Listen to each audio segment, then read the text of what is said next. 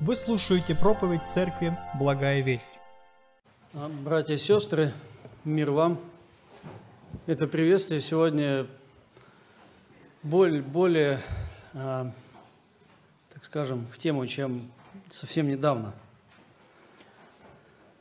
Мы продолжаем проповедовать последовательно по Евангелию от Луки, и я рад, что мы идем именно по Евангелию от Луки, потому что я не могу избежать каких-то сложных текстов, не могу... А, был немножко заказ на более радостную проповедь, но, к сожалению, история, которую я сегодня буду читать, она история о боли и радости. И в этой истории очень много боли. И вот просто взять и обойти невозможно – Просто немножко напоминание. Евангелие от Луки написано, чтобы показать читателям то, что Христос, Иисус – это вечный Бог, который стал человеком для нашего спасения. И вся книга, она посвящена этой теме, и он начинает со свидетельства ангелов, которые говорили с Захарией, с Елисаветой и Марией. Помните, да, самые первые проповеди. Потом он приводит свидетельства этих же людей – Захарии, Елизаветы и Марии – Потом добавляет свидетельство двух пожилых людей, которые видели уже младенца Иисуса в храме. Это Симеон и Анна. Он описывает во второй главе чудесную историю рождения Иисуса, и там свидетельство пастухов, которые видели ангелов. Дальше он рассказывает немножко о жизни Иисуса, и вот сегодня мы уже находимся в той точке, где Иисус встречается с человеком, от которого отвернулся весь мир – буквальном смысле. Иисус встречается с прокаженным. Эта история на самом деле начинается с сильнейшей боли. С сильнейшей боли. Я не могу представить, что переживал человек, который находился уже где-то на последней стадии болезни проказы. Как сегодня мы знаем, это болезнь Хансена – Страшно представить, как он выглядел, страшно представить, что он переживал. Он жил в абсолютной изоляции. Наверное, только если и мог он общаться только с такими же, как он сам. Это невероятно грустная история, но со счастливым концом. И обойти вот эту боль и грусть невозможно. Это история человека, который оказался на дне. Вот в буквальном дне жизни, сильнейшем страдании, одиночестве, отвержении, но Иисус проявляет к нему невероятную милость и силу. И то, что Иисус делает, просто поражает э, читателей, поражает людей, которые видели этот момент, когда Иисус протягивает к нему руку. Давайте прочитаем историю этого человека. Это пятая глава с 12 стиха по 16. Когда Иисус был в одном городе – пришел человек весь в проказе и увидел Иисуса, пал ниц, умоляя его и говоря, «Господи, если хочешь, можешь меня очистить». Он простер руку, прикоснулся к нему и сказал, «Хочу, очистись», и тотчас проказа сошла с него. Он повелел ему никому не сказывать, а пойти показаться священнику и принести жертву за очищение свое, как повелел Моисей во свидетельство им но тем более распространялась молва о нем, и великое множество народа стекалось к нему слушать и врачеваться у него от болезней своих, но он уходил в пустынные места и молился. Вот такая история. И первое, на чем мне хочется затронуть наши сердца, наши умы, сказать очень простую мысль. Миру нужен Христос. Нашему обществу как никогда нужен Иисус – и у этого есть одна причина. С этим миром что-то не так. К Иисусу приходят прокаженные, и Лука, как врач, вы помните, что это врач. Он историк и врач. И он на самом деле делает акцент, что он весь в проказе. Это действительно уже какая-то крайняя стадия болезни, болезни Хансена. Пришел человек весь в проказе. Я хочу немного о самой болезни, о самой болезни поговорить. А, пока отделяя прокаженного, просто немного о самой болезни. Это была самая страшная болезнь вообще, наверное, древнего мира, одна из самых страшных болезней. Она была заразной, в то время неизлечимой, по большей части смертельной. Она опускала людей на самое дно существования, в буквальном смысле опустошала их жизнь. У людей жизнь делилась на до и после. Как у сегодня у очень многих людей, которые пережили ужасы боевых действий. Жизнь разделилась на до и после. В библейские времена эта болезнь была настолько серьезной, что она угрожала обществу. И чтобы сохранить общество, людям нужно было изолировать этих людей, вывести их за стан куда-то, и они жили в одиночестве. Это представляло угрозу для общества. И вот эта болезнь, она всегда была такой очень хорошей иллюстрацией греха. У нее, у этой болезни много особенностей, но я хочу затронуть только две, всего две, их, их намного больше, но и на, вот на этих особенностях я расскажу один пример о мытье рук. Мы не договаривались с Юрием Васильевичем, но так получилось. Две особенности болезни проказу не так просто называть ленивой болезнью, потому что с момента заражения до появления первых симптомов могло пройти от 3 до 5 до 10 лет – и люди, которые заражались этой болезнью, очень долго могли про нее вообще ничего не знать. Вот этот инкубационный период длился очень долго. Потом это начиналось с небольших пятен на лице, и люди думали, авось пройдет, и иногда проходило. Была, так скажем, какая-то доброкачественная вид, э, вот, вид этой болезни. И вот представьте себе, появилось это пятно, и люди думают, а это примерно, наверное, как сегодня люди получают первый какие-то симптомы рака. Они думают, что это. И начинается время боли, вопросов, на которых, наверное, нет ответов. Второе – это болезнь.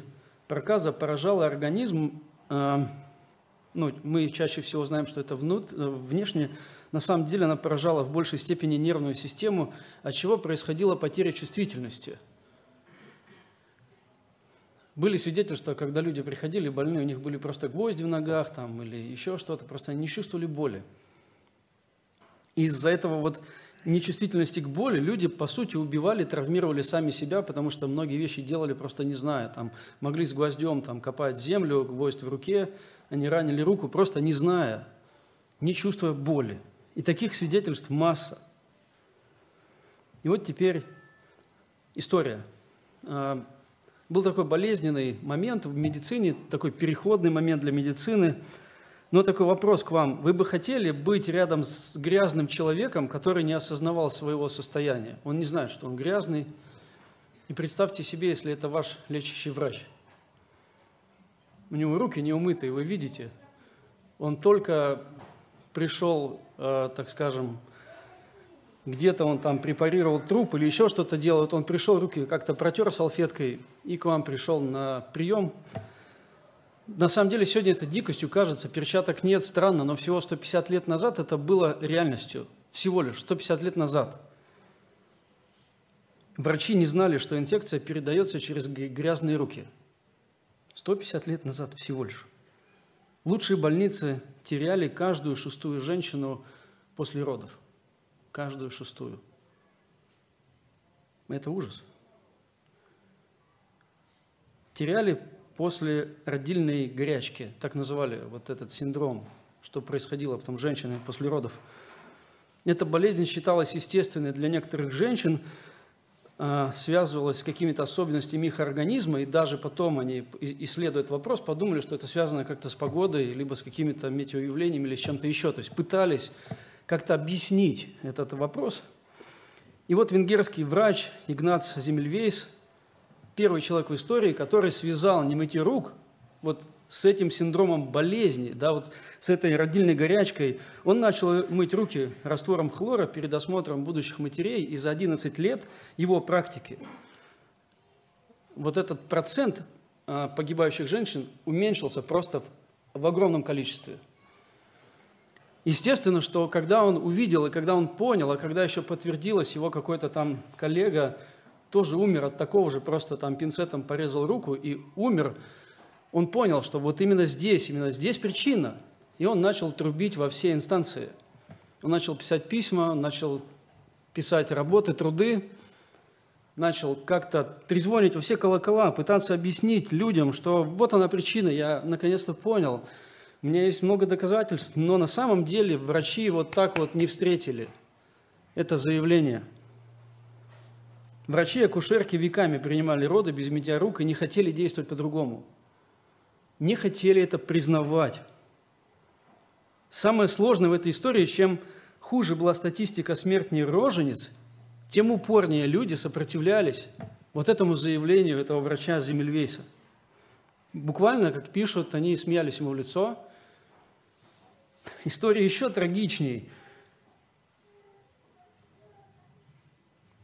потому что целых 37 лет сопротивлялись врачи вот этому его заявлению. 37 лет – это вот 37 лет сопротивлялась одна врачи пражской школы, где самая высокая была смертность рожениц в Европе.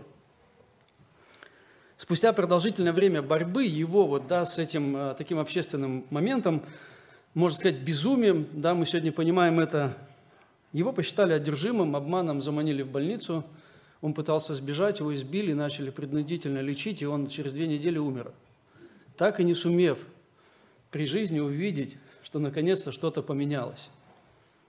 Это грустная история. Его называют сегодня спасителем матерей. Потому что спустя время какой-то другой врач подхватил идею и сумел ее доказать. На самом деле с этим миром что-то не так. Это абсолютная правда. Эпидемия греха, она подобно за, вот проказе заразила весь мир, и люди, как те врачи, к которым обращался Земельвесь, не хотят видеть реальность положения мира. Они не хотят понимать, что с этим миром что-то не так. Точнее, нет, люди знают, что с этим миром что-то не так, но люди не, не, не хотят признать, что вина лежит на их же руках. Как это было с врачами? Прокаженные могли долго не знать о болезни, могли ее долго скрывать, могли перестать чувствовать боль и даже этого не замечать. Точно так же эти врачи, не знавшие о смертельных бактериях на их руках, но когда им попытались открыть глаза, не захотели в это верить. Точно так же этот мир заражен вирусом греха, но людям так не хочется смотреть правде в глаза. Не хочется. Гораздо проще сказать зло где-то вокруг меня. Гораздо проще каким-то образом попытаться защититься, но мы знаем, что весь мир заражен вирусом греха. Еще раз, парадокс в том, что сегодня все люди, независимо от светских воззрений или религиозных, понимают, что с этим миром что-то не так. Но диагностируют проблему очень по-разному. Очень по-разному. Кто-то считает, что виновата во всем политика.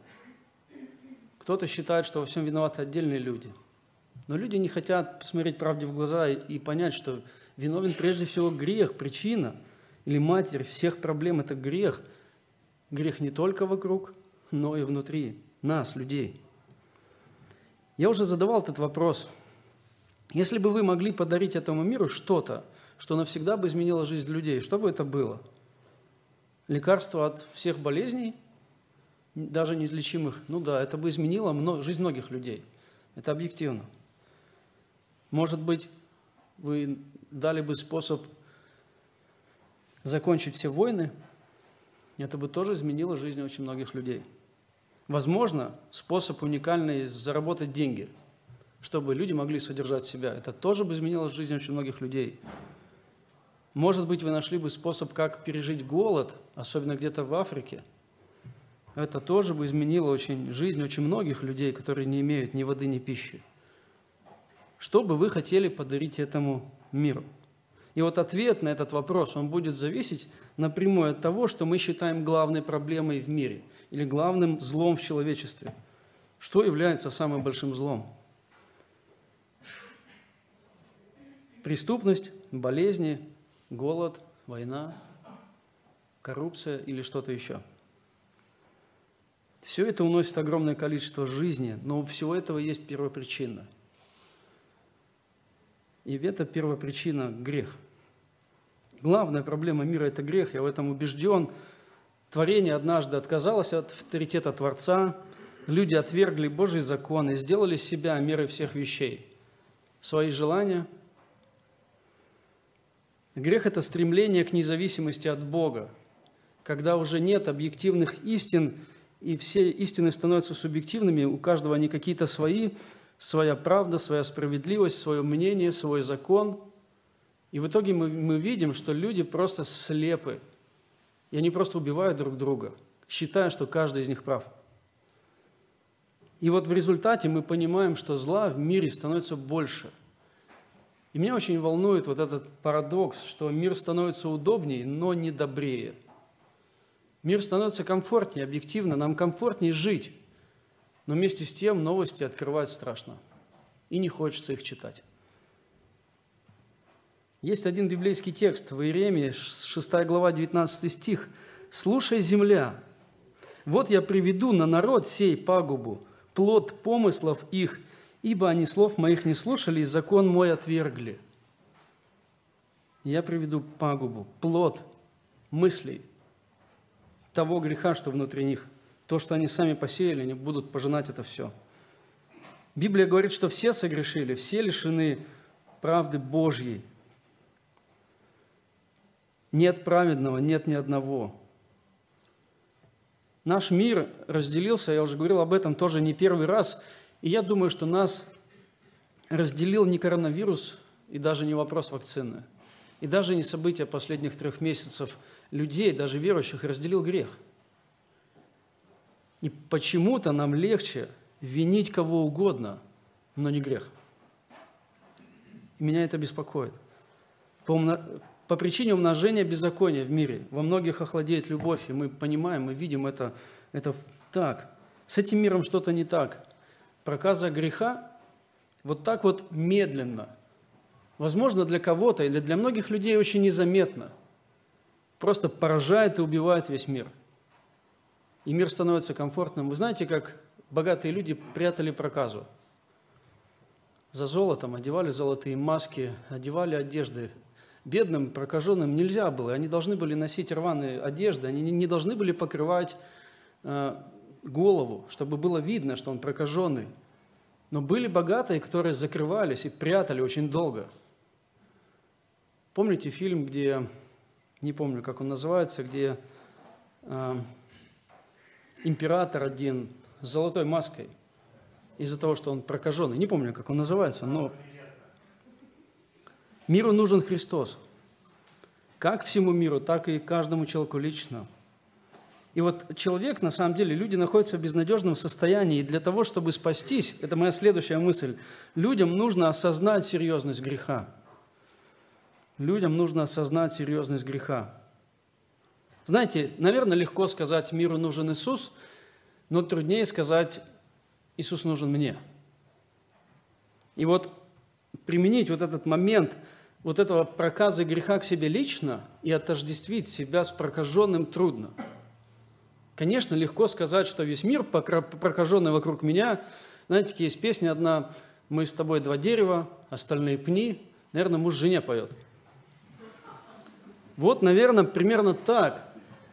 Вот миру нужен Иисус. Все нуждаются в исправлении. Но что лично нас? И вот в этой истории, теперь я перехожу к прокаженному, в этой истории удивительно, что этот человек осознает свою нужду в Иисусе и идет к Нему – все богословы как один, а, такие, можно сказать, толковые исследователи Библии, они пишут, что он не просто гулял по городу, увидел Иисуса и как бы кинулся к нему. Нет, он из стана, вот оттуда, из-за города пришел, чтобы найти его. Потому что войти в город прокаженному был риск большой. Он рисковал смертельно. Он осознал вот, этот, вот свою нужду в Иисусе, осознал тем, что рискнул всем. А единственное, что осталось, это жизнь. Это вот душа, которая в этом мертвом теле еще живет. Он рискнул последним своей душой. Он упал на колени перед Иисусом и закрыл свое лицо, потому что знал, что нечист, знал, что грязен, знал, что жалок. Он говорит, если хочешь. Вас удивила когда такая фраза, если хочешь, можешь меня очистить. Знаете, как сегодня люди иногда говорят, такие есть а, служения исцеления, когда говорят, надо верить и как бы требовать, вот уже вот, я исцелен, я исцелен, я исцелен. Но здесь он приходит вот разбитый и говорит, если хочешь. И вот свою судьбу, свою душу, единственное, что у него осталось, он доверяет Христу, потому что у него больше ничего нет. Он видел проблемы не только в болезни, но и понимал проблему греха, потому что еще одна деталь. Он говорит очистить, не исцелиться, хотя страдает его тело. Он говорит, очисти меня. Очисти меня. Он видел проблему не только в болезни, но понимал проблему греха. И вот мы сегодня живем в таком мире самоутверждения, где люди хотят, где люди видят большей проблемы не греха, а большей проблемы недостатка самооценки собственной. Люди хотят слышать, что все хорошо, делают вид, что все хорошо. Хотят слышать, что они молодцы. Проповедуйте, братья, о хорошем. Пожалуйста, вдохновляйте нас. Проповеди о грехе, о сокрушении сердца, о смирении, даже о боли, они вызывают неприязнь зачастую. Но из песни слов не выкинешь, близок Господь к сокрушенным сердцам, к сокрушенным сердцам и смиренных духом спасет. Псалом 33, 19 стих. «Блаженны нищие духом, ибо их есть Царствие Небесное, нищие духом, не самоуверенные, а нищие».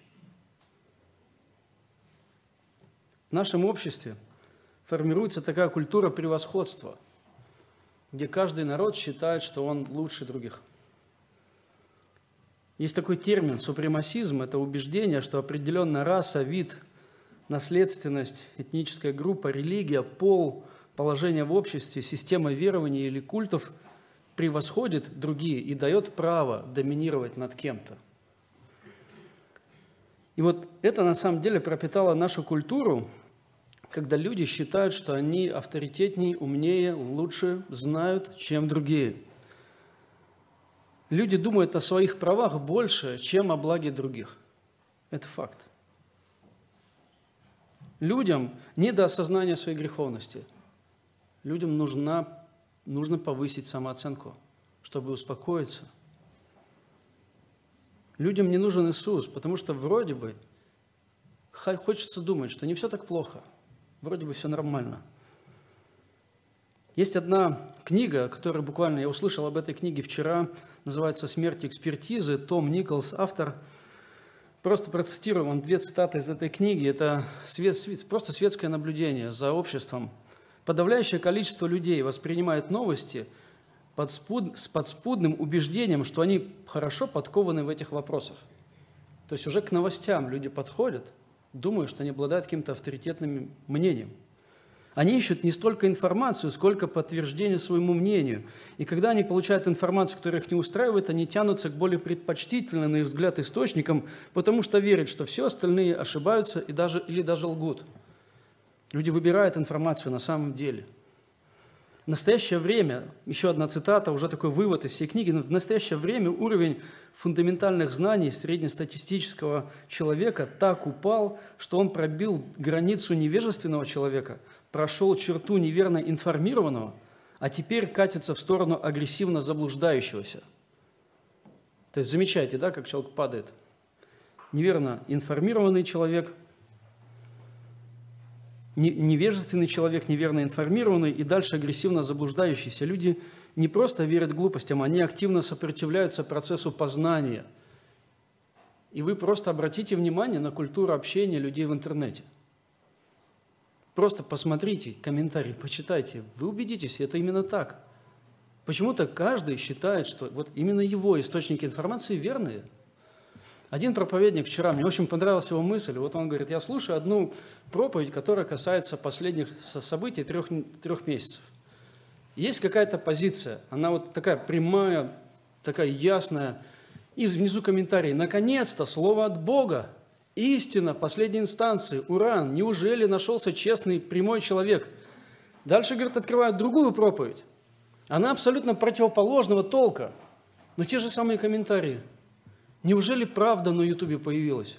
Слава Богу, слово от Бога, наконец-то, наконец-то правильный, умный человек прямой и честный. И все люди просто готовы до белого коленя убеждать других в своей правоте и ненавидеть друг друга, и просто проклятиями посылать. И я просто читаю, как один верующий человек пишет другому, ты просто пес, я тебя ненавижу, и вас нужно убивать.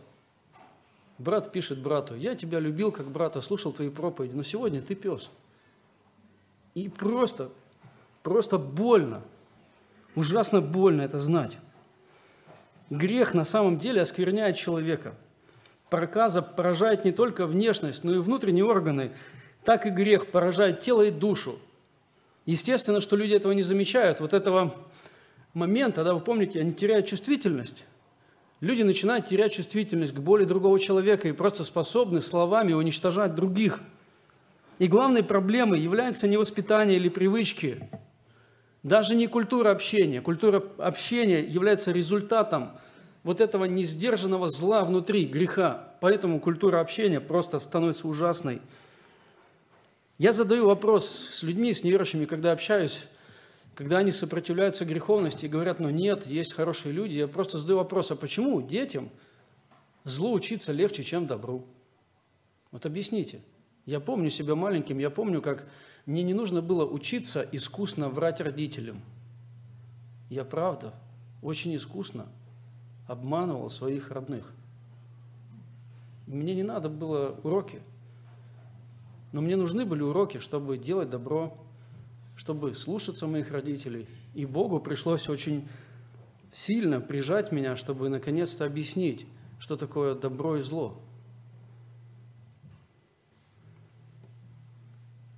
Все мы сделались как нечистые, и вся праведность наша, как запачканная одежда, и все мы поблекли, как лист, и беззаконие наше, как ветер, уносит нас. Грех оскверняет всего человека, грех разрывает отношения людей с друг с другом. Прокаженный должен был жить отдельно от своей семьи, от своих друзей, от общества. Он больше не мог почувствовать заботливое прикосновение своей жены, такой образ, не мог – он больше не мог держать своих детей или внуков на руках. Он больше не мог просто поужинать своей семьей. Не мог. Очевидно, что такая изоляция приводила всех прокаженных разрыву отношений с их семьей, с родными, с друзьями, с абсолютно всеми людьми – и я думаю, что для вас не секрет, грех на самом деле делает то же самое. Он приводит к напряжениям, вражде, а часто к полному разрыву человеческих отношений людей между, между друг другом. Я не буду говорить вам уже, наверное, тысячу раз говорил о статистике развода в нашей стране, и не только. Это просто показатель того, что делает грех. Конфликт между родителями и детьми, мужьями и женами, между поколениями. И можно очень много перечислять. Социологи современные говорят, что мы живем в поколении легко расстающихся людей. То есть сегодняшнее поколение гораздо легче расстается, чем предыдущее поколение. Потому что сегодня социальных связей очень много, и люди легко меняют одних людей на других людей. Поэтому вот этот цинизм в сердце, он возрастает и укрепляется. Я еще раз говорю, с этим миром что-то не так. Миру нужен Иисус, нам, людям, нужен Иисус. Грех изолирует человека и приводит к одиночеству – Здесь вообще сложно представить, с каким одиночеством столкнулся прокаженный. Невозможно. Представьте, вы в какой-то момент вы поняли, что вам нужно уйти, одеть рваную одежду, на шею колокольчик, чтобы все знали, что вы прокаженный, и уйти. И когда вы встречаете родных и близких, друзей или незнакомых людей, вам нужно кричать «нечист», «нечист», чтобы люди обходили вас стороной. Это страшно. Сегодня, опять же, те же социологи говорят, что масштаб одиночества в современном обществе растет с прогрессией какой-то. Цифры, приводят, цифры разные приводятся, но рост одиночества в мире неоспорим никем. В 2018 году в России статистика выросла до 40% одиноких людей. По каким-то опросам определяет этот момент. С каждым годом все больше людей говорят о проблеме одиночества, особенно в больших городах – особенно при наличии интернета и всех вот этих вот наших возможностей и связей. Урбанизация, жизнь в больших городах усугубляет эту проблему. Во время благовестия еще лет 10 назад Здесь в Москве одна девочка сказала, что Москва – это город одиноких людей. Нас много, но мы одиноки. Молодые люди, жители больших городов, они принципиально выбирают одиночество ради карьеры, потому что поменялись ценности. Я замечал, как грех изолирует верующих людей. Я знаю это на себе.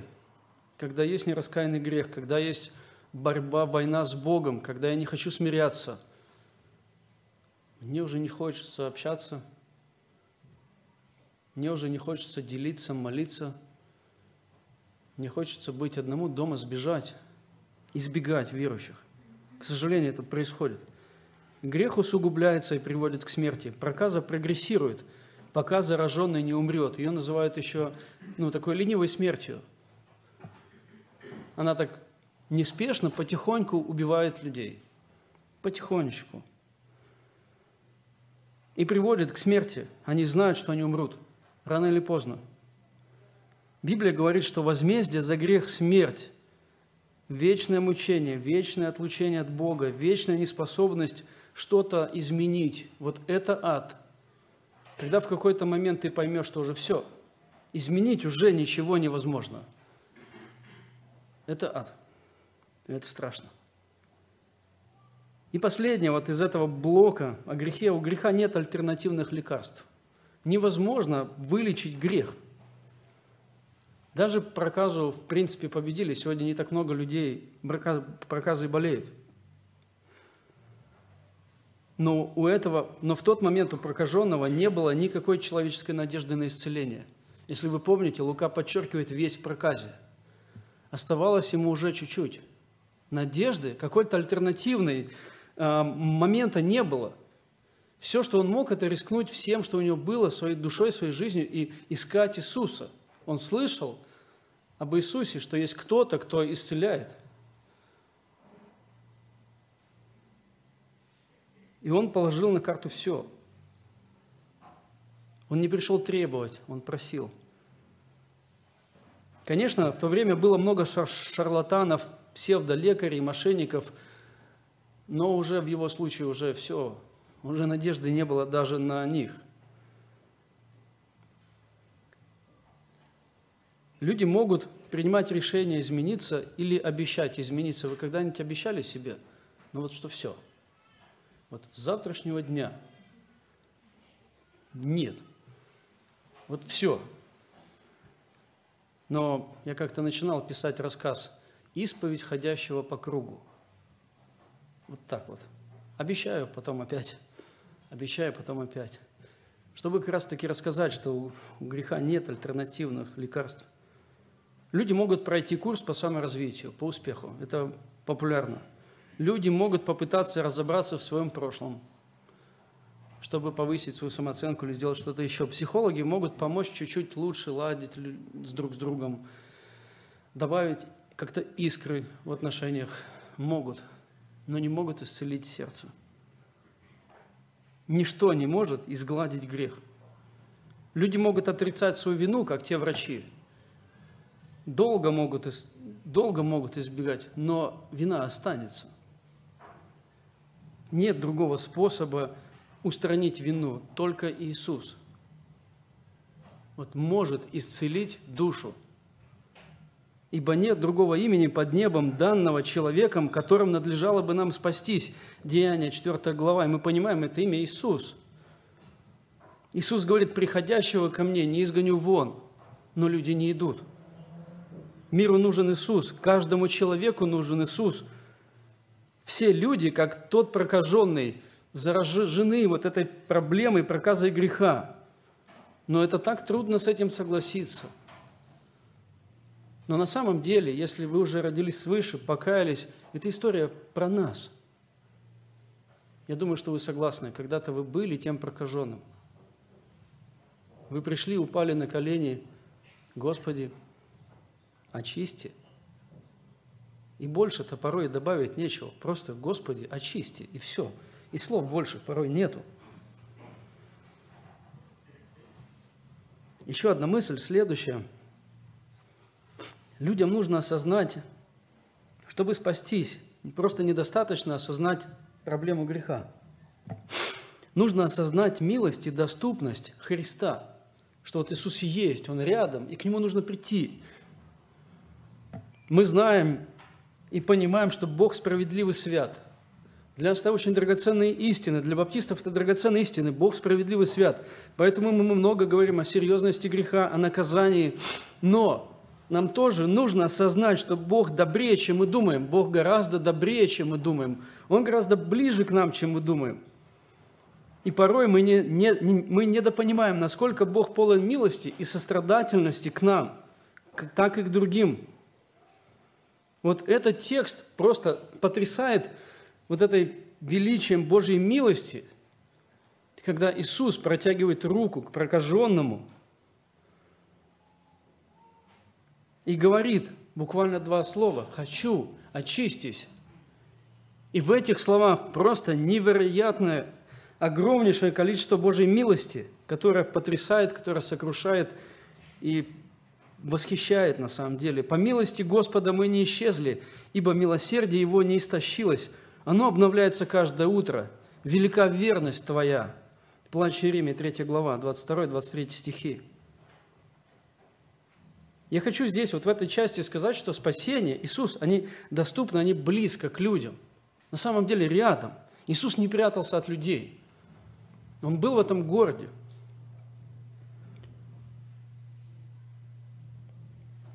Это человек, от которого отвернулся весь мир, но не Христос.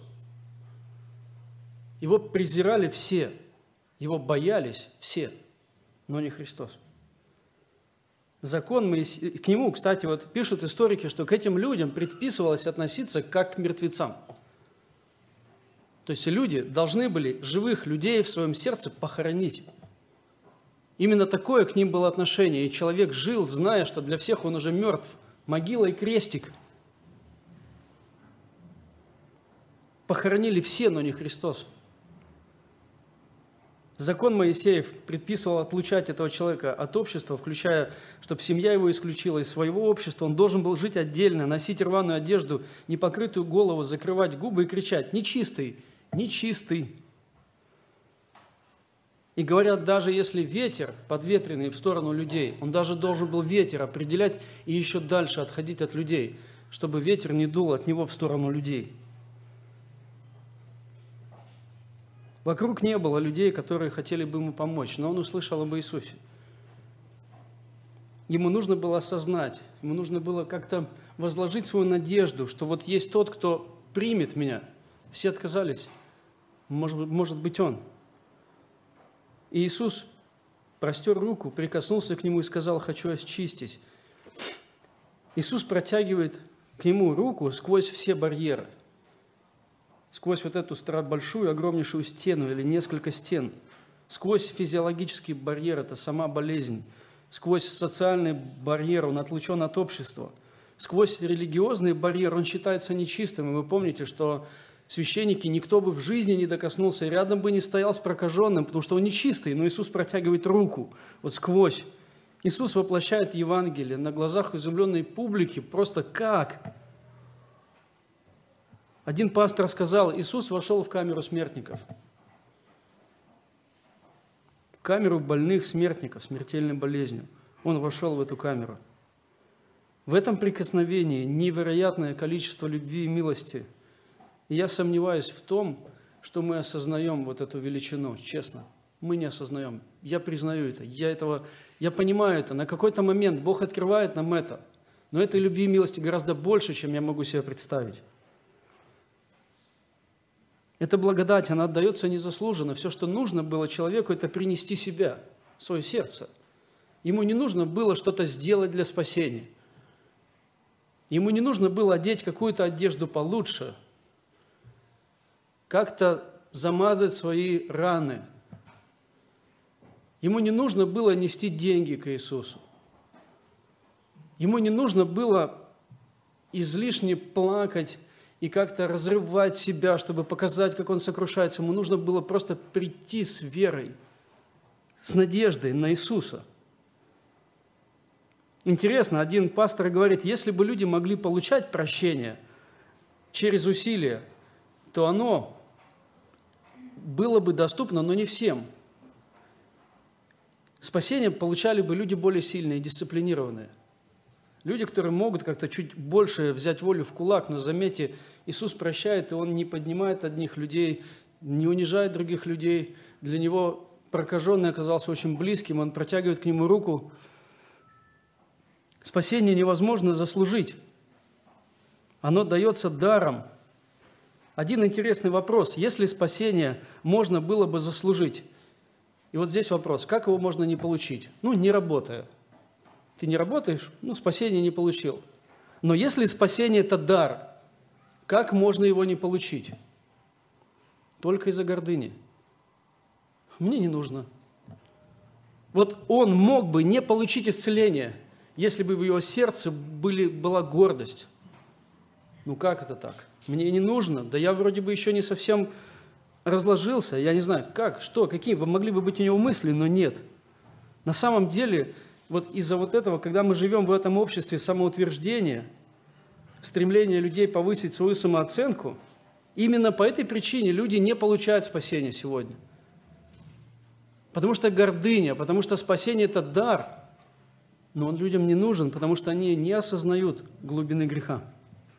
И они не видят в Иисусе много милости – для них, возможно, Иисус и имеет значимость, но это просто историческая фигура, это наш, как бы, ну, какой-то значимый человек или даже святой, и можно ходить и что-то делать, но он недостоин поклонения, потому что люди не осознают глубины греха.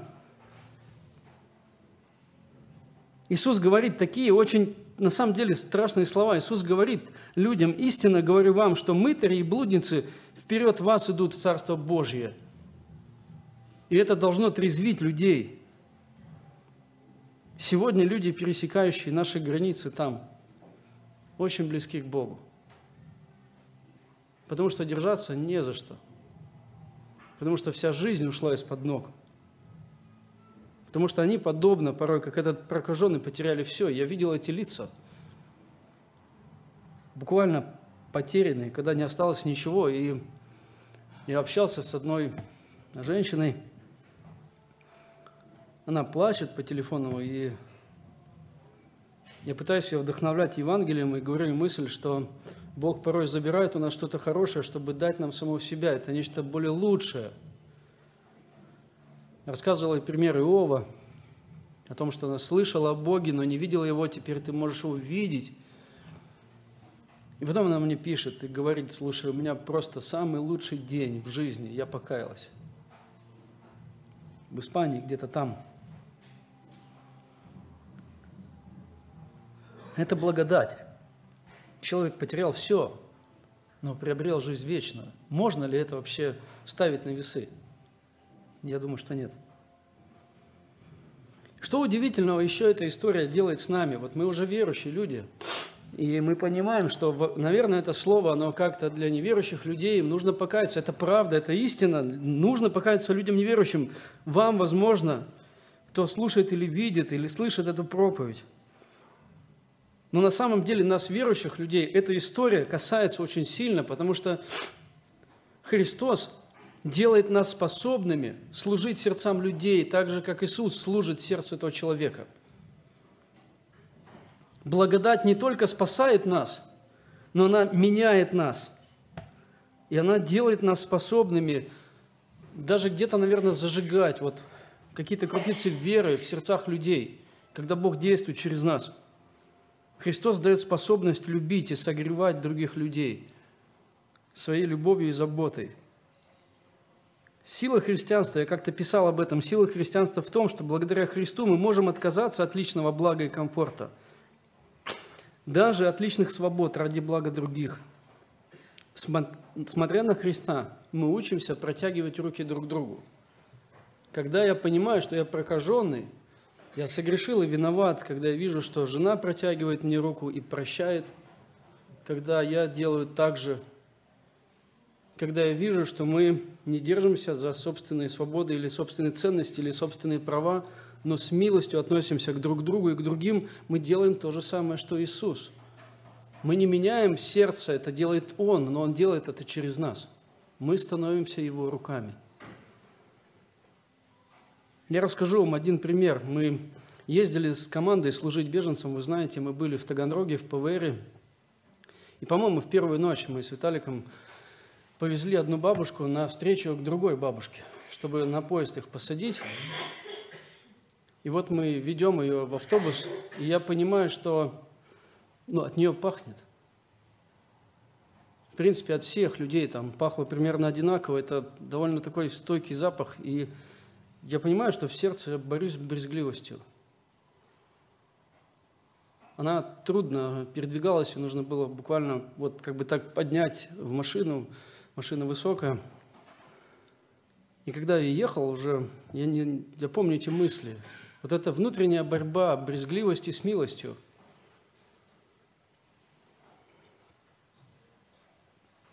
Мы ехали в машине, в машине стоял запах. Но когда мы прощались, мы с Виталиком обнимали обоих как родных. Реально. Вот что-то сломалось. Я ехал тогда в дороге и просто говорил себе, я ведь пахну хуже в Божьих глазах. Но он обнимает меня. Обнимает как сына.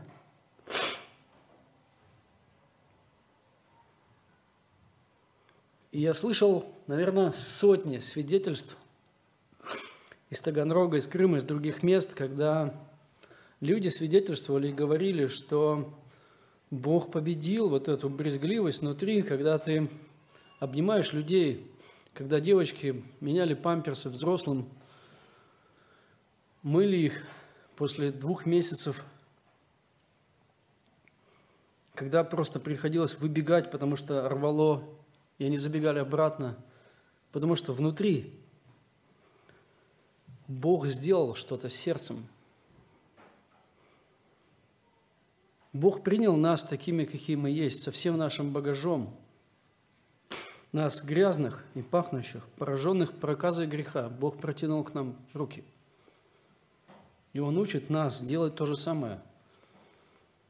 И служить людям, независимо от их мнений, независимо от их позиций, любить и вмещать всех, как это делает Иисус. И последняя моя мысль. Людям нужно идти ко Христу. Прокаженному нужно было идти. Нам всем, кто в этом зале, всем, кто смотрит нас в Ютубе сейчас, нам нужно брать пример с прокаженного человека и идти ко Христу – такими, какие мы есть. Я уверен, что и верующие, и неверующие люди испытывают трудности, когда нужно к Богу прийти. Абсолютно все, я убежден в этом. Как раз таки, я здесь уже говорил об этом, что исследователь Библии говорит, что он не просто гулял по городу и увидел Иисуса, он целенаправленно шел к Нему. Ему пришлось преодолеть и страх, и стыд, и смущение, и сомнение –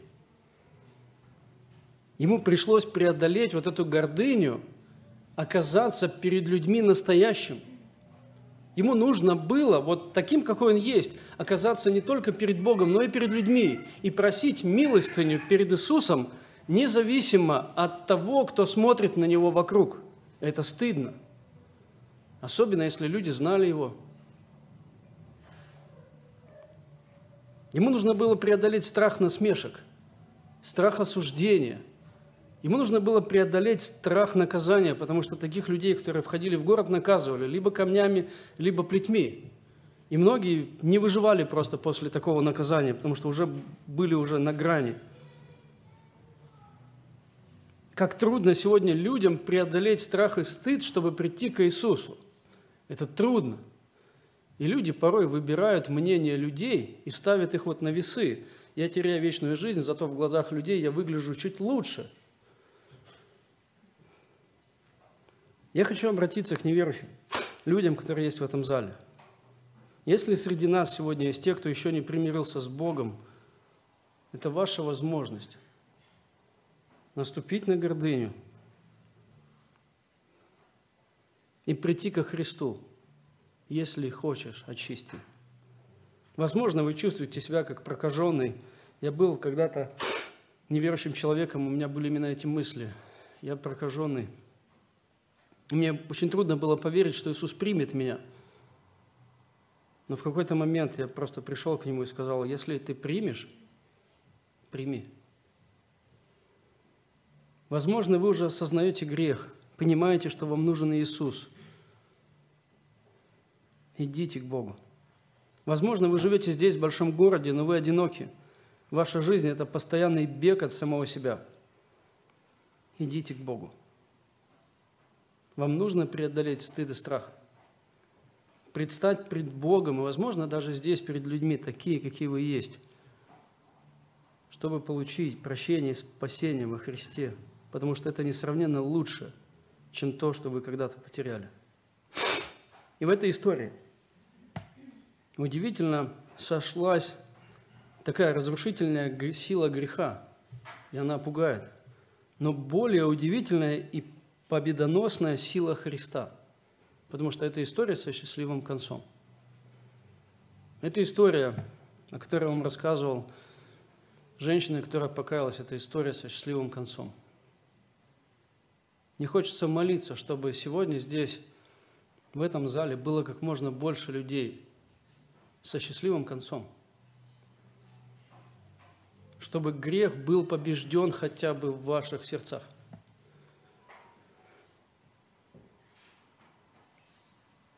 И тогда радости будет гораздо больше, чем боли. Я в это верю. Я приглашаю сегодня выйти сюда, если у вас есть желание покаяться, выйти сюда, помолиться вместе – Пока я буду молиться, вы можете это сделать. Давайте помолимся. Аминь. Господь, Ты удивительный Бог, Ты справедлив и свят, и Ты строго взыскиваешь за грех, и Ты не терпишь грех. И в то же время, Господь, Ты удивительно любящий и милостивый к нам. Ты во Христе наказал наш грех – Однажды Ты нас, прокаженных,